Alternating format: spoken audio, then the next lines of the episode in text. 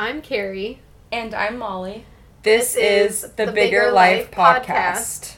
I'd say it's probably a universal experience that the first 6 months of sobriety is super scary and super weird. It definitely was scary and weird for me.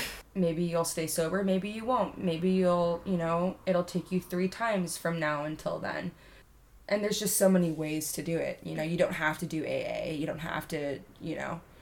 I think whatever is going to keep you from drinking, if you feel like it's a problem, in a healthy and sustainable way, is what really fills my heart up, is that there's just so many solutions out there. Well, as long as you're not filling your void in your heart with unhealthy things, then I think you're going to be okay. Telling people that there's not just one way to do this thing is really relieving, because I remember someone telling me that in the beginning, that although the steps of AA are to give you relief and can start you on your path, it's not the way you have to stay on the path, if that makes any sense. I kind of think now that people should just do what they're willing to do. You were willing to go to treatment to get sober and stay there and then get a sponsor and do AA. And I was willing to go to AA and get a sponsor and do the steps. Mm-hmm. And I actually wanted to go to treatment, but it didn't work out that way. That's another story. We'll get there. Yeah. But I mean, I know there are some people out there who just feel that for whatever reason that doesn't work for them, but maybe they're willing to go to a different recovery meeting or, go to a therapist or just try something different. Like, do what you're willing to do. And we're not saying that there's only one way to 100%. Go about it. But we do know mostly about what worked for us. Totally. I'm, so grateful. Speaking of sponsors, I'm really grateful for mine, because if I were to have written out before we started doing the work what this woman would have brought into my life and how she was going to help me, I would have sold myself so short, because she just taught me so many amazing things and, opened my mind to so many beautiful things. And that's just kind of what I wanted. Press on to others is, yes, I am taking you through the steps of Alcoholics Anonymous, but your life doesn't stop here, and this isn't the one path that you need to stay on. The world is, your oyster, per se. As cheesy as that sounds. It's totally true, though. And I mean... go out and, figure it out, Yeah. Without having to, guzzle booze, but, Right. And you totally have done that for me as my sponsor. Seriously, because when I first got sober and talked to you and asked you to sponsor me, I was just my life is gonna suck. It already does suck. I have no expectations. I just know I need to quit drinking. I need to find a way to go through life without drinking. And that was pretty much my only expectation from the whole program of AA and sponsorship. And what I got by, finding you and going through the steps was so much more than that. I mean, my life just opened up to, how beautiful and how big it could really be. And we also obviously established a really strong bond and stayed in touch. And now we're doing a podcast together. And we both have, similar goals and aspirations in life. And it's just... so much more than I ever thought it could be, which is really amazing. Definitely. It's so crazy how, it just opens up a whole new door to all these new experiences, but it really is shitty in the beginning. Yeah. Going back to... It's so fucking shitty in the beginning. The first 6 months. Oh, man. It's just such a weird time. It is. I just remember that I felt like recovery and... AA and the steps and figuring out how to make my life less fucked up. That was all I could think about. Yeah. It just takes over your brain. I mean, maybe not for everyone, but for me it did. Definitely did for me too. Yeah. I just couldn't remember what it was like to have a life where I didn't constantly think about being in recovery, and I felt like I would always have that at the forefront of my brain, and it was just so weird. Yeah, definitely. I remember, I got sober at 20, so I remember I turned 21 at my second treatment center that I went to, and I was oh my gosh, my life is seriously over. I'm 20 years old, and I rant the wheels fell off this fast. Like, I must really suck.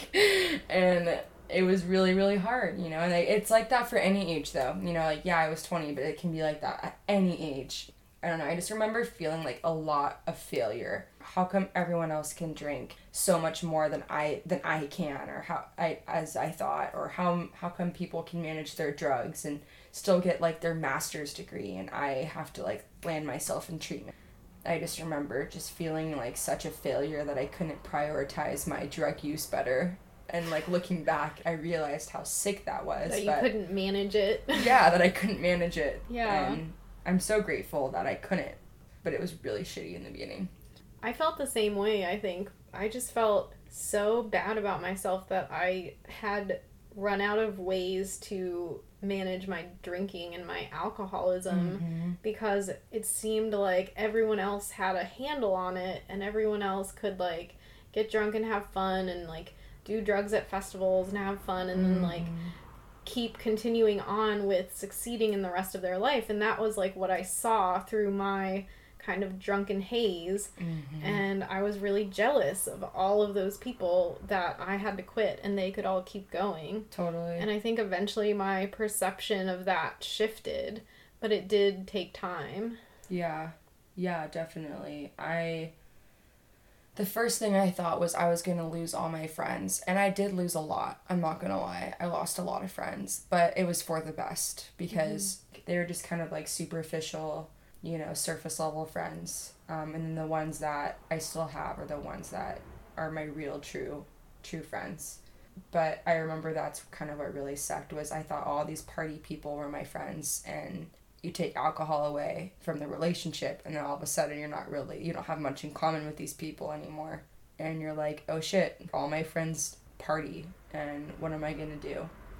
Yeah. And it was rough, you know. A lot of my relationships were built around partying. So when you take all the partying out of it, it's like, well, what can you really do? Mm-hmm. Especially if that's what they're always doing too. You like them as people, and it's no judgment to them whatsoever, but it's like, you want to go to lunch? Oh no, sorry, like I'm at the bar, or I'm at a winery, or I'm beer tasting in Mexico, or something super bougie. Yeah. I don't know. Yeah, I used to do all those things. Nowadays, yeah, it's like, you want to go to the beach, you want to go to yoga, mm-hmm. you want to go have breakfast like super early or go for a hike. Yeah, definitely. And there's definitely people that don't want to do those things, so we're not really friends anymore. Yeah. Or they're like hungover, and they're like, you wake up before 10 a.m. Right. It's like half the day. I mean, I definitely lost a lot of friends also, but it was pretty much the same, like, I'd lost the friends that were just party friends, mm-hmm. and I kept the friends that were real friends, and some of my real best friends to this day are people that I used to drink a lot with. Mm-hmm. The difference, I guess, is that we just actually had established a bond that was more than just drinking somehow. So when I got sober, I felt like I could be honest with them, and I had to tell them the truth about what was happening in my life if mm-hmm. I wanted to keep them as my friends. Totally. And of course, they were super supportive, and now we still hang out a lot, and they're like really proud of me and my sobriety, and I think that because we're all getting older, they're kind of like wrapping up some of their partying behaviors these days also. Yeah. Yeah, I'm really glad that you said that, because I have a few best friends that they drink, and they, you know that I'm sober, obviously, but they're, like, so okay with it, and I'm really glad, and they're just, like, super supportive and proud of me, and just, like, happy, and just grateful that our life and our friendships didn't revolve around alcohol and those relationships. I guess my point is the real ones will stick around. You know, and the ones that really weren't meant to be in your life in the first place probably won't, and that's okay. Yeah. But it feels like the world is like you're losing the world at your fingertips, mm-hmm. you know? It feels shitty. It really sucks for a while, and I think it's really important to try to make new sober friends. Yeah. Which is also hard. Yeah, like, oh my gosh, I remember my sponsor told me to, like, start giving people my phone number, and, like, asked me to, like, reach out to people and go to lunch, and I'm like, oh, it just makes me cringe to this day. Like, here I am with like severe social anxiety. I haven't been socializing with people the past like 6 years without being fucked up, and now she wants me to like go to like this girls' day dinner. Oh, it makes me cringe, but I'm so glad that I did do it, you know. I'm really glad I would put myself out there, but it was so uncomfortable. I would like be glued to my phone, or I would just like go to the bathroom every 10 seconds, and I'd be like, wow, I'm probably coming off as like really tweakerish and weird. But like I just needed to like prep myself. Yeah. Good for you for doing it though. I feel like I still struggle with that. Anytime I do go to meetings, you know how they say like the meeting before the meeting? I love you're doing quotes. Yeah. That's so true. I'm doing air quotes right now. The meeting, but it's so true though. Like the fellowship. Meeting before the meeting gives me so much anxiety. Oh God. That I will just like purposely be late and like run in and sit down so that I don't have to like be weird and talk to people. No, totally. Outside. Yeah, unless it's like a close friend or like I have someone that I know that's taking time and I want to like give them my love. For the most part, I try to just grab the coffee and, like, be seated. Yeah. I feel like I come off as a bitch for being like that, but really I'm just shy. Totally. You're not a bitch at all. And I don't smoke cigarettes. Yeah. And a lot of the meetings you go to, you know, a lot of that socializing involves a lot of cigarette smoke, which... I don't know, though. I still get, like, really bad anxiety, even if I am socializing. I think it's really good to fellowship and... meet new people and, you know, just create bonds, but I'm not really for, like, performing and, like, overly exerting myself into these social situations that honestly make me feel uncomfortable anyway, mm-hmm. you know? Yeah, so that's small talk. That was, like, a lot of learning the first 6 months, too, was just mm-hmm. kind of what do I like and what don't I like, and the things that I was willing to be uncomfortable about and the things that, like, I wasn't willing to be uncomfortable about because... I was protecting my, like, soul, per se, mm-hmm. you know? Yeah, totally. Like, some things I think it's important to be uncomfortable about because it keeps us on our toes and there's always, you know, something beautiful on the other end of it. But at the same time, I'm not gonna, like, throw myself through a girl's day that's just gonna have me be, like, biting my fingernails off all day. That sounds horrible. Like, I'm cringing as I speak, you know, that just sounds awful, right. You know? So I'm not gonna, like, force myself to do that. Just be like, oh, recovery, I think, you know? There's an acceptable level of uncomfortability to go to, right. If that makes any sense. Like, it did take a while for me to figure out how to make sober friends, but eventually what worked for me was not like the awkward small talk with whoever happened to be there. It was like just kind of, you know, listening in meetings to what people mm-hmm. said and like trying to identify if some other woman was someone who I think that I would be friends with totally. In real life. Because you kind of get a vibe, you know, like you can tell like who your people are. Sure. And I just would force myself to put myself out there sometimes with someone who said something that I really related to, and then we would like get a coffee. But I mean, I honestly haven't even done that many times. Like nowadays I just have a small group of friends. Totally. And I was okay with that. I was just gonna say, like, even in the first 6 months, I really wasn't worried about making friends. Like they kind of all gravitated towards me and like it just kind of flowed at ease. Mm-hmm. But that wasn't on my mind, like was like, yeah, I'm sober, like I need to immediately make sober friends. Because honestly I was just like trying to hold on to my seat and I was just trying to save my fucking life. Yeah. So that all kind of came to, you know. So it kind of sounded like maybe we're both saying a little bit like just deal with the loneliness of the first 6 months a little bit. Yeah, definitely. Yeah. So what changes with your family in your experience when you get sober? Oh my gosh, like everything and nothing at the same time. Does that make any sense? They don't change. Because they don't change. As much as you want them to. Yeah, which is, like, what you think will happen. Like, I've confided in you and I've given you my amends. Can you, like, be a better person now? Right. Everything kind of does at the same time because we change. So the way you view the relationship does, you know, transform into something different, if that makes sense. However, at the same time, I think for me, I had to learn not to have expectations that because I was doing the work and because I was changing that my family's behaviors weren't going to change. And I'm really close with my family. Very open.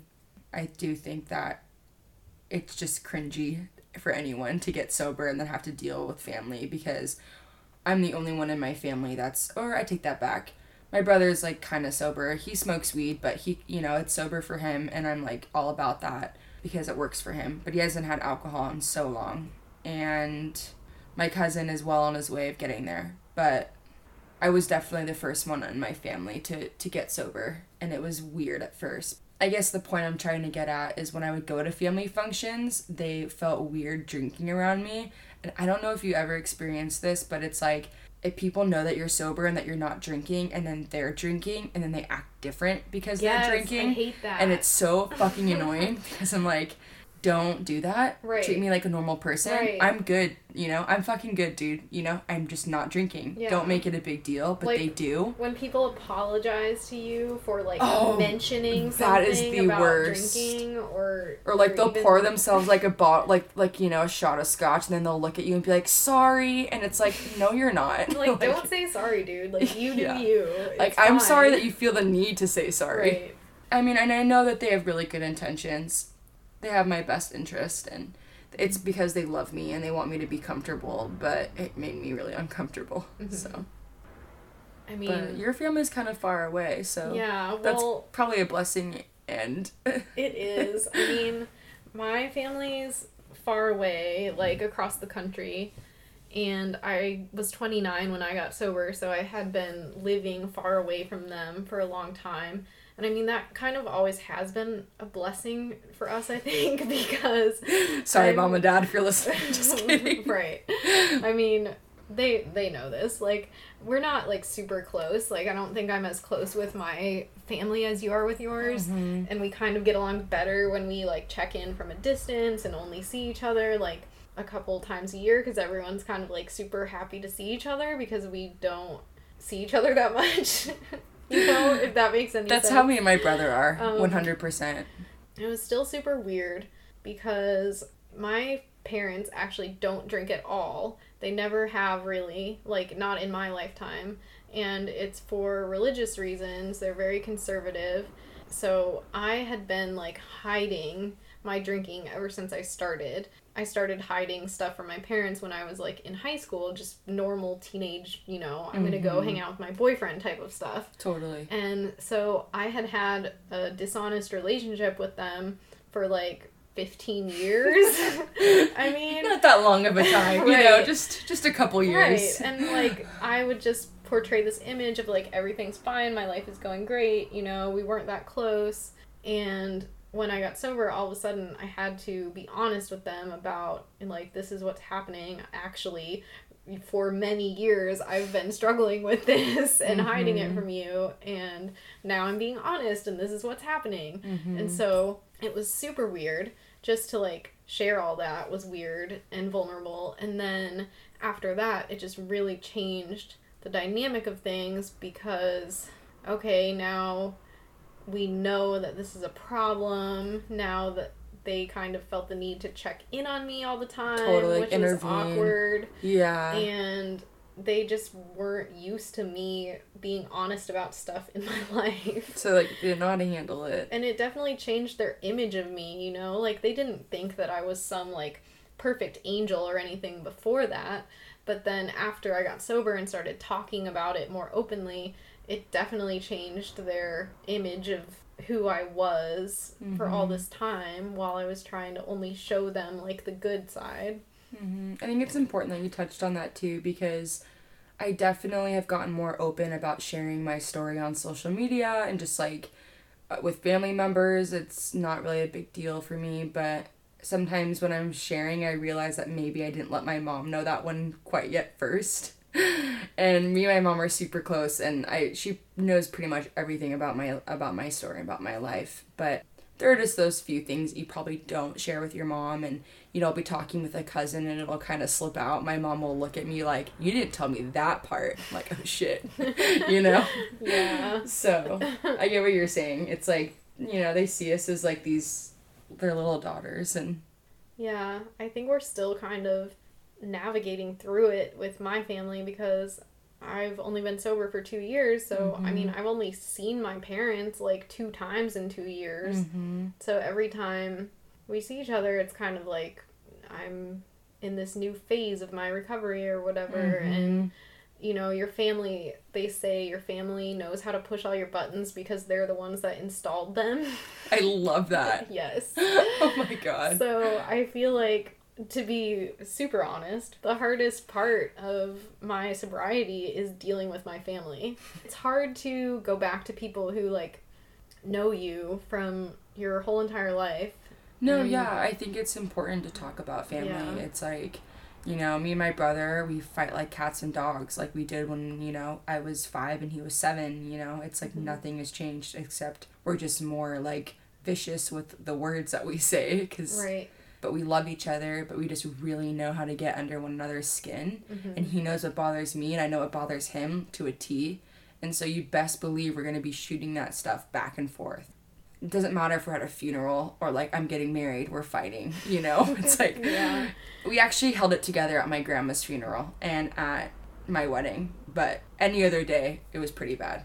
Yeah, it's like when I'm around my family, my sister and I kind of push each other's buttons a lot, too, mm-hmm. and it's like I just revert back to all my old habits. You know, I'm not very zen when I'm around them, usually. It kind of, like, brings out all the old irritations. And I just feel like I struggle to be my best self when I'm with my family. I don't know why I'm laughing. It's not fit. I mean, I think it's true for everyone. Yeah. I mean, I don't know, like, not really for me. But I am really close with my family. And I do think that the differences is they're from, I'm in San Diego. I'm from San Diego. They're only like 20 minutes away. So even if I really wanted to keep secrets, it'd be very difficult because most of my friends, like, run into my mom, or they're, like, friends with her, like, on social media, or they'll even, like, text my mom and ask her how she's doing, you know, even if they haven't seen me in a while.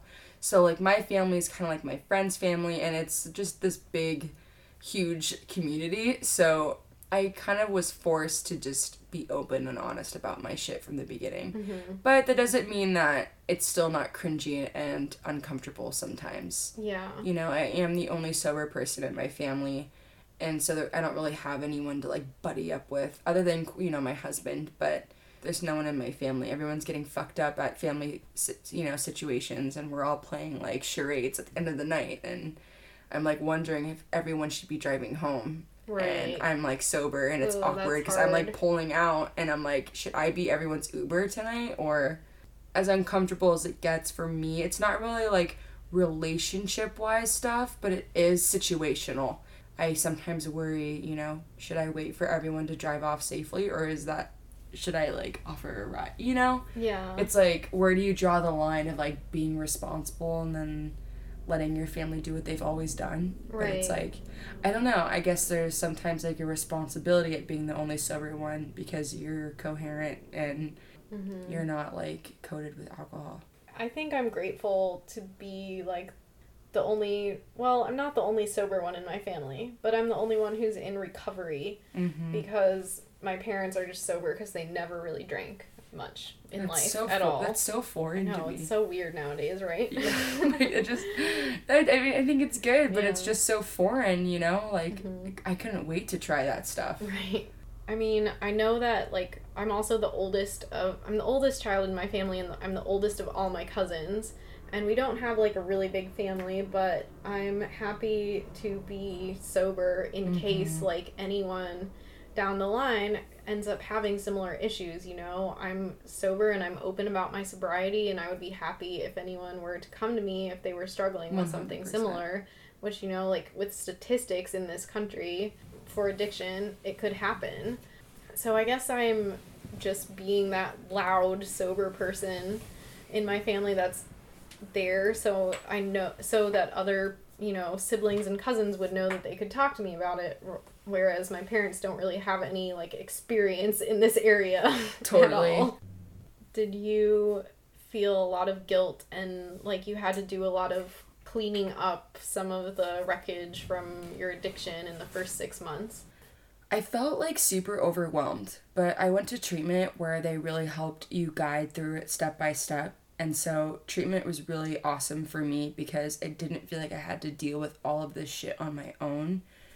And I was like walking with it with other women who also had fucked up too. And, you know, we all had like similar sobriety dates and we're like in it together. And I always had like a counselor to confide in, but I know not everyone has that opportunity.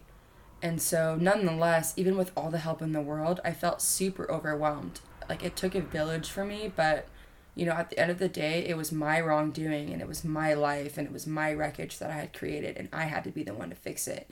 No counselor or all these women that I was surrounded by with could clean that up for me. Like I had to be the one to do it. And I think that's what was the most painful was you have the help, but you ultimately have to be the one to do it. And that's really scary, you know? You want like someone to go in with you and like tackle these things. And it's like, no, Molly, I can't go into court with you or, you know, like I can't pay your ticket for you. It's $500.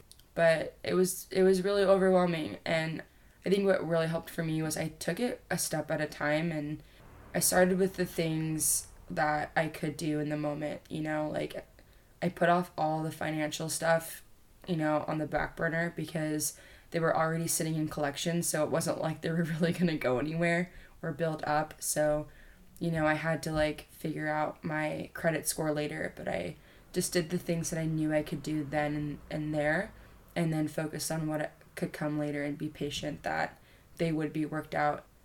I also just like put a lot of faith into what I could do and what, you know, the universe would kind of help me with.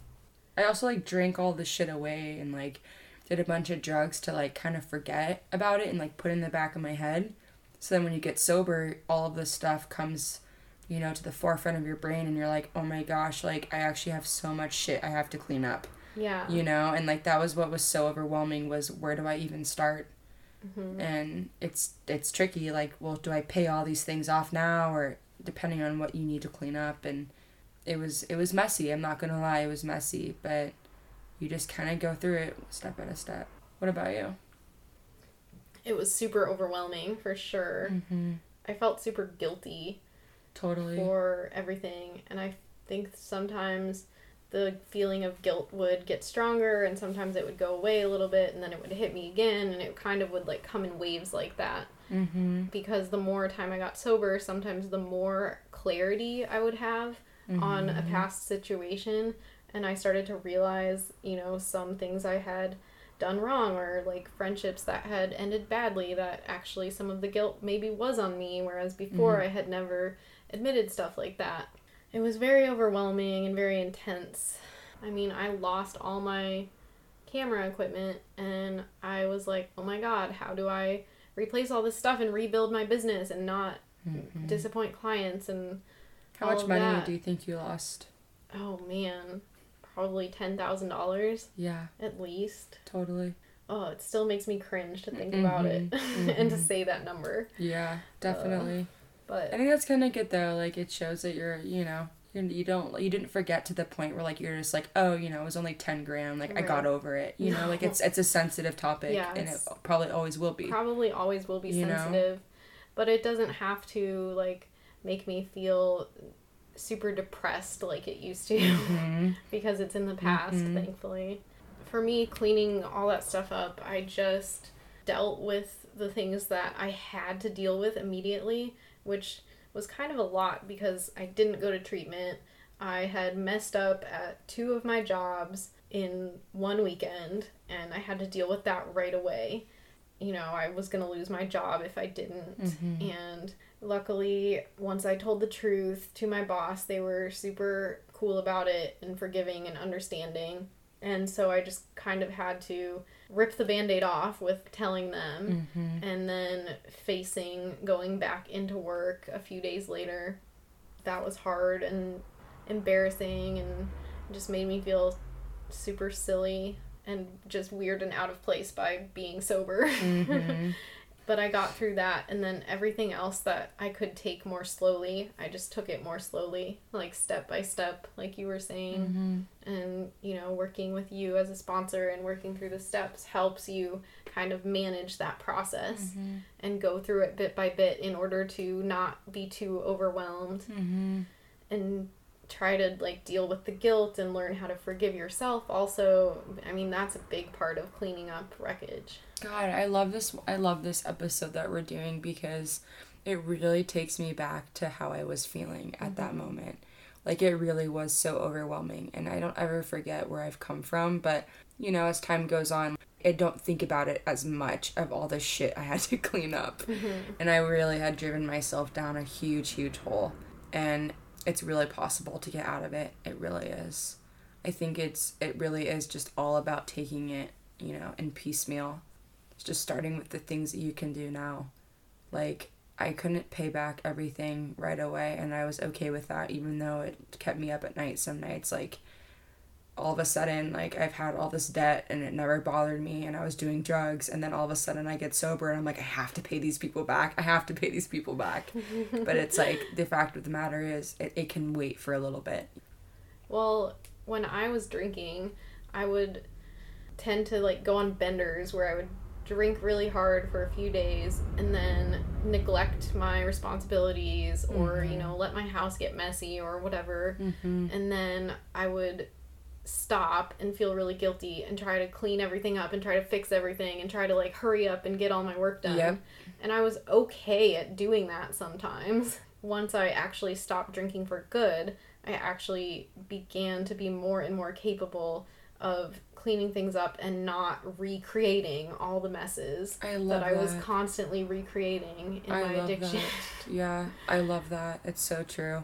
Mm-hmm. Yeah, there was no need to, like, you know, frantically clean up the mess because you weren't making the mess anymore. Exactly. You know? So it is doable because you're not continuing all those old patterns. So if you just face it bit by bit, it totally becomes doable. What would you recommend people do when they're newly sober in the first 6 months if they feel like they just have time and they don't know what to do with themselves and they're lonely and they lost some friends, and what else can they do? What I did was I went to a lot of meetings. I would go to like 4 or 5 meetings a day. And as soon as the meeting would get out, I would usually wait a little bit, but just go right to the next meeting. I really did live and breathe AA in the beginning. And that's just my personal experience. There's a lot you can do. I also did a lot of prayer and meditation, which was really hard in the beginning because I still have a difficult time too quieting the mind. And then I also hung out with just sober people that I had met, even though it was really uncomfortable. We would just, you know, go for a walk or go out to eat or just do something where I wasn't glorifying alcohol. We would go out to eat a lot. We would do like these big dinners with like big groups of people. And it kind of just kept your nights on the weekends preoccupied, and drink a shit ton of coffee. Me too. You know, like so much coffee. That's just kind of what I did. And I think what I also really did in the beginning that helped me was I really listened to what people had to say. And I always loved to be the one to like get defensive and talk. And I loved to be the one that would tell the story. And for once, it was just really nice to hear what people had to say. And that really helped me, shutting my mouth up and listening. I would soak it up, and it was like almost addicting. Like mm-hmm. I wanted to keep going back for more and like hearing what more people had to say.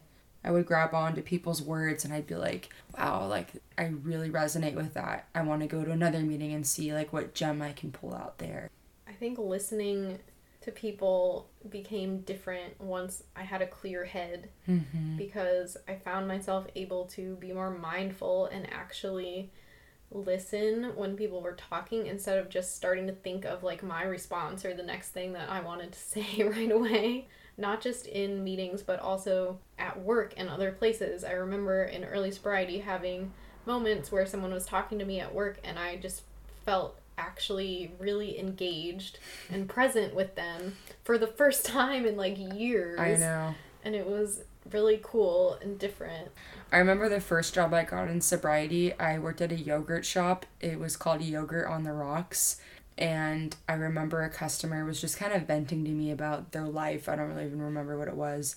And I was just so tuned into their life. When they left, I was like, oh my gosh, I just spent 15 minutes listening to this woman, and I was really interested in what she had to say. You know, I wasn't like worried about drinking or like needing to like, you know, snap my fingers and like hurry it up or like cancel. Just say like, hey, I can't talk anymore. You know, I really wanted to listen. Yeah, I think it definitely changes when you're not in so much selfish behavior and like thinking about what you're going to be drinking next, which wasn't anything non-alcoholic. Right. So I also just tried to keep myself busy with other activities. I really got more into my yoga practice. Mm-hmm. And I had always gone to yoga even like through my addiction, but I started actually like taking some of the extra workshops that my studio had and just hanging around there more, because I wasn't spending all my time like hanging out late after work, you know, getting wasted with my coworkers. Mm-hmm. So I had more time for a lot of other stuff.